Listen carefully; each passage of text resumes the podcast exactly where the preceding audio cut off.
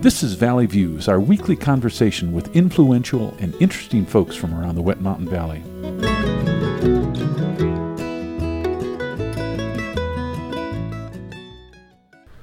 Today on Valley Views, we're visiting with Austin Hoffman. Austin is the Mission Wolf education caretaker and is currently recasting the education program at the sanctuary. Spreading knowledge about the wolf and its vital role in our ecosystem is a prime objective of the organization. On the side, his passions include advocating for workers' rights, basketball, odd reptiles, and books. He has a degree in sociology and philosophy. Austin, uh, welcome to the program. Thanks, Gary. Thanks for having us on. So uh, let me ask, what's your favorite favorite odd reptile? Oh man, um, the axolotl. It's a Oh yeah, yeah, it's a or the Mexican salamander, which is like a it's a neotenous creature that it's pretty much stuck in a tadpole form its whole life, but it gets like a foot long, and they look like little, aliens. Uh, so I, I've always uh, enjoyed those little critters. interesting, Yeah. interesting. So how did you get involved with Mission Wolf? when I was a kid, wolves always always captivated me for some reason. And, you know, if you talk to anybody out at Mission Wolf, uh, most people have had a, a fascination or been drawn to wolves for one reason or another. But you know, if I were to point to one thing, I mean, of course, being raised alongside dogs all my childhood and all my life. But I read White Fang when I was Oh, like ten years old. Uh, Jack London. Yep, Mhm. yep. Um, which is not necessarily an accurate portrayal of wolves by any means, but uh, that hooked me, and so I, you know, always had that um, that passion for the animal. And then after I graduated college and things, I, I was working myself to death, and I just thought, like, if I don't try this right now, if I don't give this a shot right now, I'll probably never do it. And I had known about Mission Wolf for some time, and just pulled the trigger, and, and it turned out to be one of the best decisions I ever made for sure. Now you mentioned dogs. It's it's said that uh, dog dogs evolved maybe fifteen thousand years ago from a proto proto wolf. So they're they're close. Uh, they're very close, but they're not the but they're not the same. Yeah, correct. The general consensus is that all dogs did come from wolves. Um, yeah, anywhere from 10, 15,000 years to potentially, you know, 50,000 years or more. And I think that our fascination with wolves or, or why wolves tend to evoke such strong emotions in people, both good and bad, is because of our closeness with the domestic dog, for sure. hmm Now, how many wolves are in residence right now? Uh, Right now, we've got 30 wolves and wolf dog crosses registered with the USDA.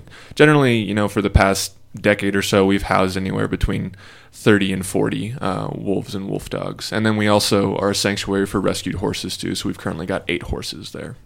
Now, on the wolf side, do they tend to live out their lives at Mission Wolf, or is there is it some transition?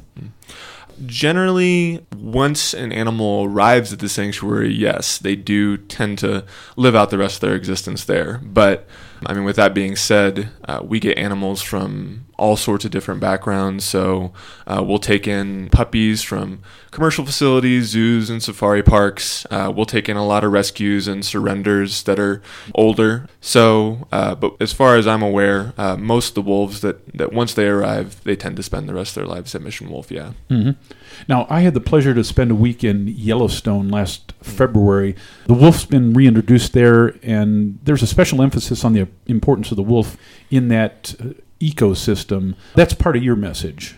Yeah, definitely. And that's the idea of trophic cascades, which is just a fancy word for an energy waterfall, if you will. And, you know, some ecologists, um, like Aldo Leopold, for instance, had uh, pioneered this idea way back in the 30s and 40s, but it wasn't until Yellowstone that became to uh, sort of be accepted among amongst a wider scientific community.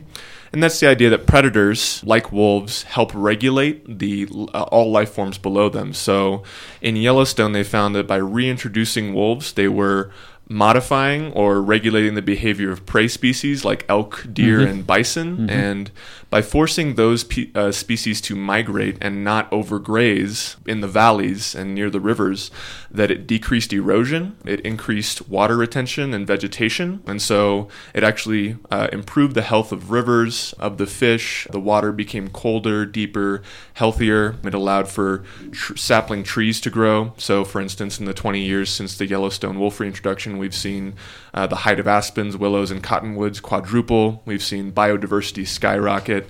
Beavers are back, muskrats are back. The coyote population is now under control because wolves are regulating that, and in turn, rodents are regenerating. Raptors, ospreys, eagles are back. Grizzly bears are helping to reinforce the effect of the wolves and so the ecosystem is really thrown back into balance in a way that nobody really anticipated. Yeah, that's that's amazing, and uh, is, that yeah. Yellowstone Basin is a is a great laboratory for that because there's so much open, uh, you know, sort of uh, undeveloped uh, land around Mm-hmm. there. Tell us a bit about the history of Mission Wolf, Mm-hmm. sort of when it started, what what the original objective is, how that might have changed over time. Yeah. Uh, well, Mission Wolf, like a lot of wolf sanctuaries, was kind of started by accident. So uh, our director Kent, who a lot of folks in the valley here Sure. know, because we've been around since the mid '80s.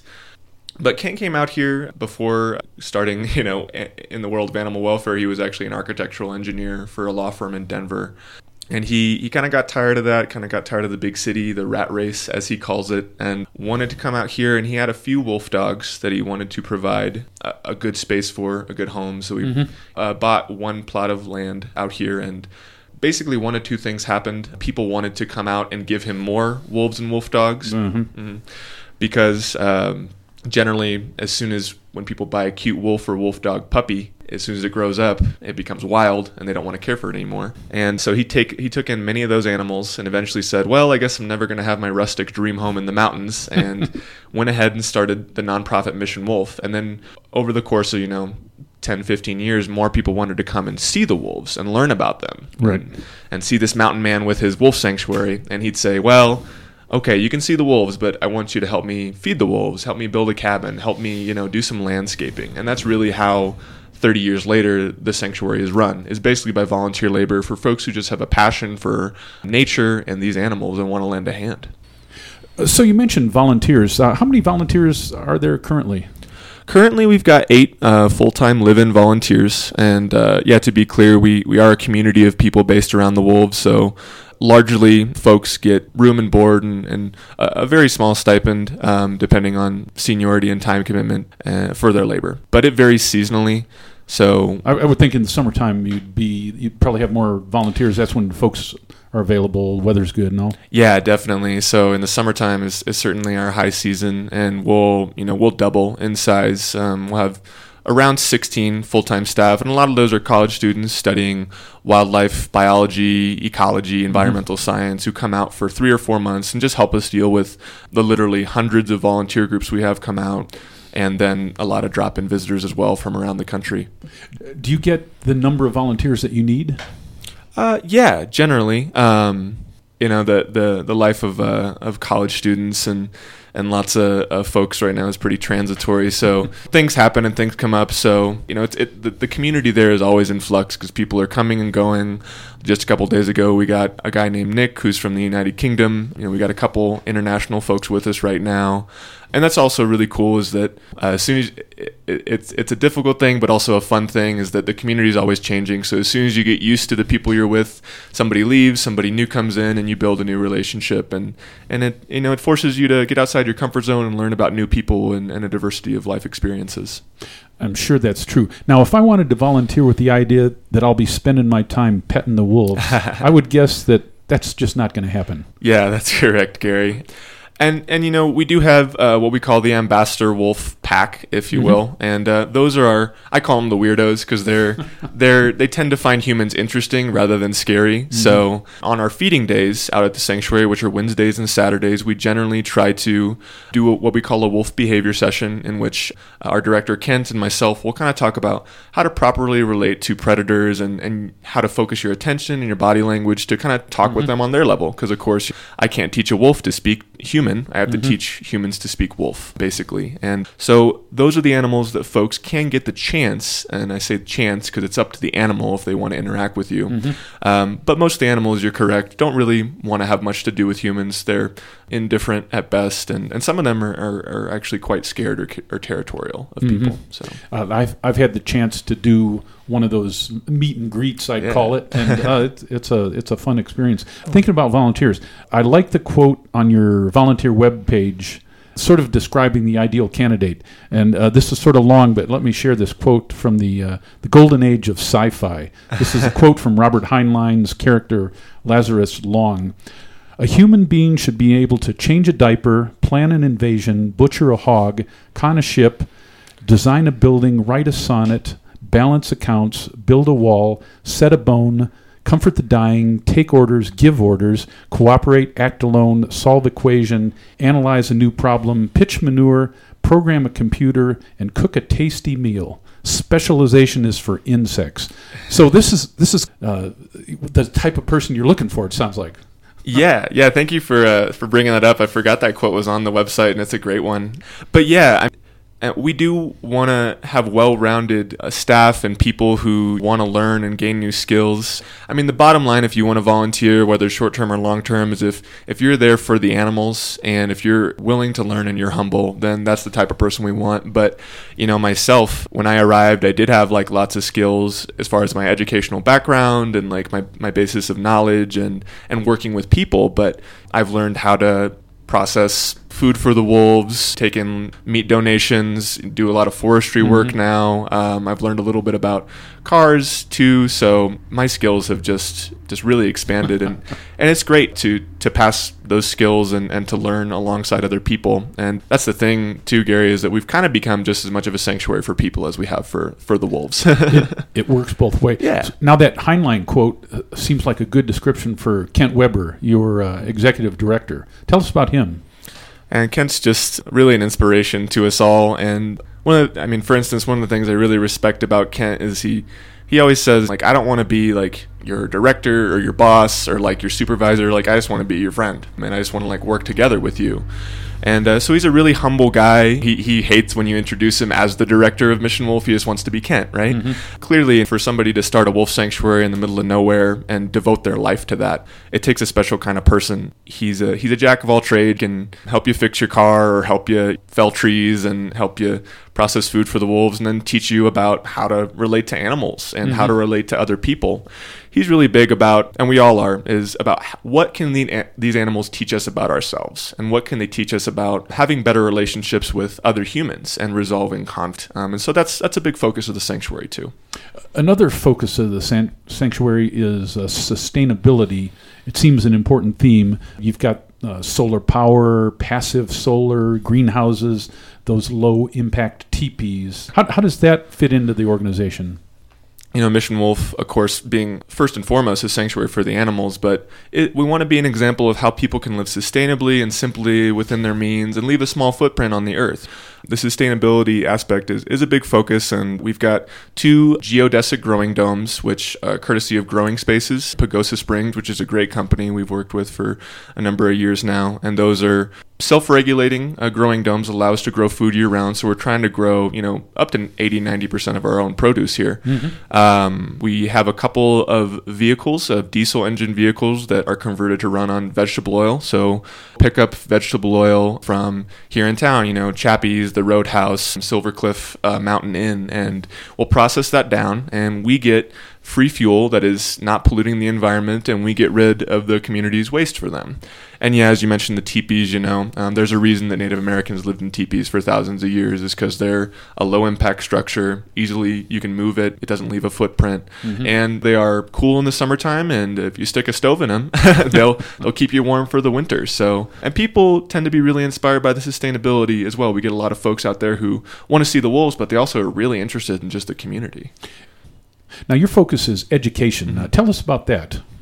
Uh, a big passion of mine has always been education, and that's you know what I want to uh, go into in my future career as well, or, or over time. But we have a philosophy of experiential education, and that's why we allow people to observe the wolves firsthand and, and get the chance to meet them. Is because if you come out there for a tour, which you have, Gary, um, you know that there's lots of cool facts you'll learn uh, about mm-hmm. ecology, biology, the physiognomy of wolves, and the pack structure and the social structure, which people generally are really interested in. But just because we're humans, we'll only remember maybe 20% at best of all that information. Uh, but people tend to remember meeting a wolf, seeing these animals up close, mm-hmm. and you know, getting that eye to eye experience. And so, you know, we kind of have this saying that was actually imparted to us by a, a, fourth grade class Kent work with is that I forget uh, what I hear, I might remember what I see, but I do remember what I touch or experience. Mm-hmm. Um, and uh, yeah, I mean, we've got kids. You know, just two days ago, we had um, a classroom from the Gardner Elementary School come out and and see the wolves and and uh, learn about ecology. But we'll have students from Northwestern, Rice University, Colorado, of course. Um, to come out here and, and supplement what they're learning in the classroom. I do lectures with students and we talk in the abstract about the theory and the history, which, you know, really gets me going, but we, we put that into practice, you know, so we have a balance between the theory of wildlife and wildlife management and then the practice of what we're actually doing with our hands on a mm-hmm. day-to-day basis, which is really great and I think that's the best way to learn it's said that uh, wolves are found in uh, 13 states. Mm-hmm. They're, they're making a bit of a comeback, it seems, uh, but they're they're hard to spot mm-hmm. in the in the wild. They're fairly rec- reclusive. Yeah, but place like Mission Wolf, you can get a look. Is there a best time to visit? I know you know feeding happens on sort of a regular mm-hmm. basis, mm-hmm. and then they they hole up for a while. Right. Uh, right. Suggestion for folks that want to come out and visit. Definitely. I mean, um, we invite folks to come out on the feeding days, definitely, which are Wednesdays and Saturdays. So we only feed the wolves basically twice a week to mimic their feast and famine cycle in the exactly, wild. Exactly. Yeah. yeah. So we give tours from 9 a.m. to 4 p.m. on feeding days, and uh, right now in the wintertime, you know, it's our off season, so we'll feed the Wolves anytime between noon and six, basically. Okay. But folks can come out and watch feeding. You know, help us process the Wolves' food if you want to. Do some volunteering. Times that are not great to come, as, as you kind of alluded to, Gary, is is the days after they get fed. So Thursdays and Sundays, the wolves are, are really lethargic, really reclusive, just want to sleep it off because they just ate mm. a quarter of their weight in food. But pretty much i think uh, tuesdays wednesdays fridays and saturdays are the best days. But we're, we're, flexible. We'll welcome people anytime. It's a pretty open community and we're just happy people are making the trek out mm-hmm. there uh, in the middle of the mountains to, to learn about these animals. It's great. Mm-hmm. uh, folks can find more out at uh, missionwolf.org yeah. Uh, we've been visiting today with uh, austin hoffman who's the education caretaker at mission wolf truly one of the gems of the valley austin thanks for stopping by Thank you, Gary. It was great to be on. My name's Gary, and this has been Valley Views. We'll see you next time on the radio. You've been listening to Valley Views on KLZR 91.7 FM. Valley Views airs Tuesdays and Thursdays at 7 a.m. and 4 p.m., and again on Saturday morning at 10 a.m. Send your ideas and comments to comments at klzr.org. Valley Views is produced by the volunteers of KLZR 91.7 FM walking on a rainbow with my feet on solid ground.